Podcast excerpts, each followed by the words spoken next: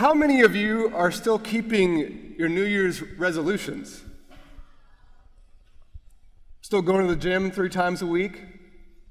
Keeping that same diet? Praying as much as you had hoped? Probably not. And are you surprised? Are, are we surprised? Unlikely.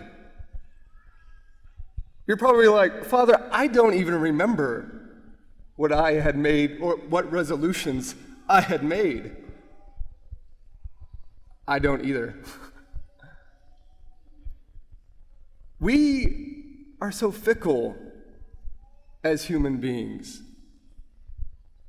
And we know how much we vacillate between decisions and fail to complete them, to fulfill them. This sentiment is so deeply felt in human nature that it made it into revelation, into God's Word. St. Paul himself tells us, For I do not understand my own actions, for I do not do what I want, but I do the very thing I hate. Later on in the same chapter in Romans, he says, So I find it to be a law that when I want to do right, evil lies close at hand. For I delight in the law of God in my inner being, but I see in my members another law waging war against the law of my mind, making me captive to the law of sin that dwells in my members. Wretched man that I am, who will deliver me from this body of death? And he closes Thanks be to God through Jesus Christ our Lord. This being fickle is the whole story of, this, of our Lord's simple parable in today's gospel. Our father, our father comes to two sons, and to the first one, he asks, to go out and work in his vineyard. And he says, I will not. But then afterward changes his mind. And it's the exact, opposite with the other brother. He is given the same command, but he says yes, but then does not go. How easily we can identify with both of these brothers, these sons. There are those times when we're not too enthusiastic to go out and do what we've been asked, either by our parents or by an interior inspiration by God, or just knowing what we should do, being asked by our friends to go and do something. But then, eventually, sluggishly, we get around to doing the job. Then there are other times where we're just jumping out of our seats to do what we've been asked. And then we barely take another breath and we think to ourselves, nah, yeah, I, I guess it's not that important. I don't need to do that. We can be so fickle, so indecisive. But what does this parable seek to teach us? What does our Lord seek, seek to teach us through it? I think it reveals something special, especially in the first son. Our lives are long and often very windy. We go all over the place, not expecting to have arrived at where we are now, and not knowing where we'll be in the future tomorrow, next week, in the next few months. We grow in the spiritual life in knowing God and coming to love Him, and then we fall back. We have these setbacks, these various seasons of life. But the Lord is so, so patient with us, ever so patient. And even amid these winding roads, these setbacks, these habits of sin that you just can't seem to shake, he is bringing us back to himself and will allow us to fulfill what he has asked of us, which is ultimately to love him above all things and to love our neighbors as ourselves, even as he has loved us. And then there are other times when we're riding high and doing great and being inspired to do all we've been asked. We feel good about ourselves, right?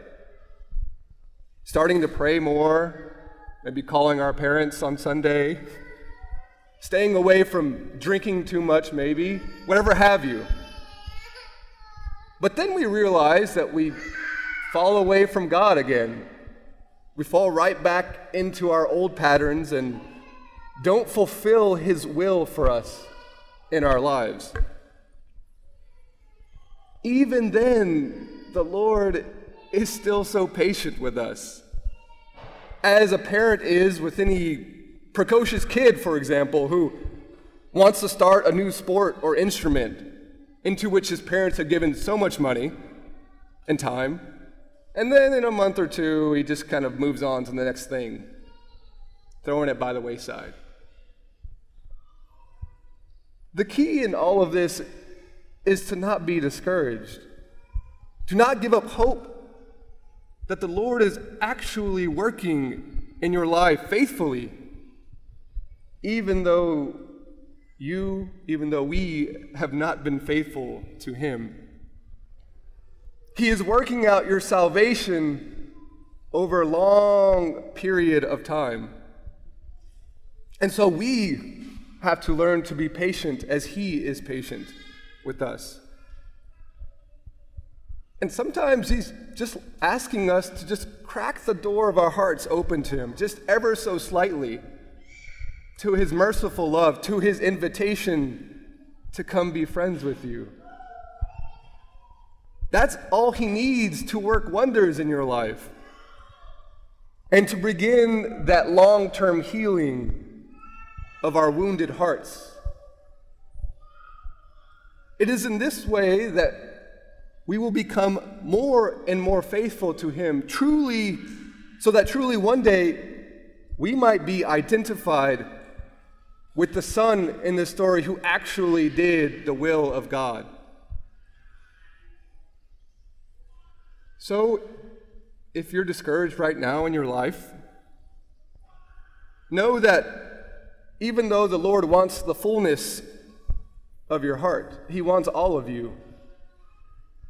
He is patient with us. Gradually, bit by bit, we should let Him in so that He can change us over time. You see, the, the problem with the Pharisees in this scene in the gospel is that their hearts are so stone cold that they wouldn't let anything penetrate it. Not even the fiery and prophetic preaching of St. John the Baptist. St. Therese of Lisieux, whose feast day we would have celebrated today if it weren't for a Sunday, we can still celebrate it, I think. Her teaching is an incredible help, I believe, in all of this. For her, getting to heaven was not about being some impressive saint and having your life all in order here and now, already, immediately. No, she realized that the secret of the Christian life is humbling yourself to receive God's gift of love and forgiveness so that He Himself could lift you up to Himself that he could pick you up as a little child is picked up by their parents in their loving arms, caressing them and loving them so deeply.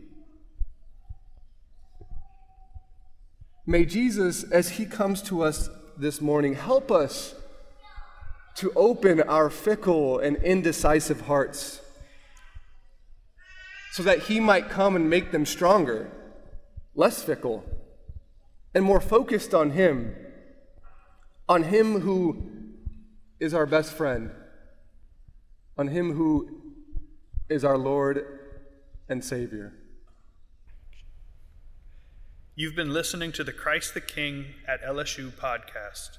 If you would like to become a golden giver or learn more about what we do, please visit www.ctklsu.org.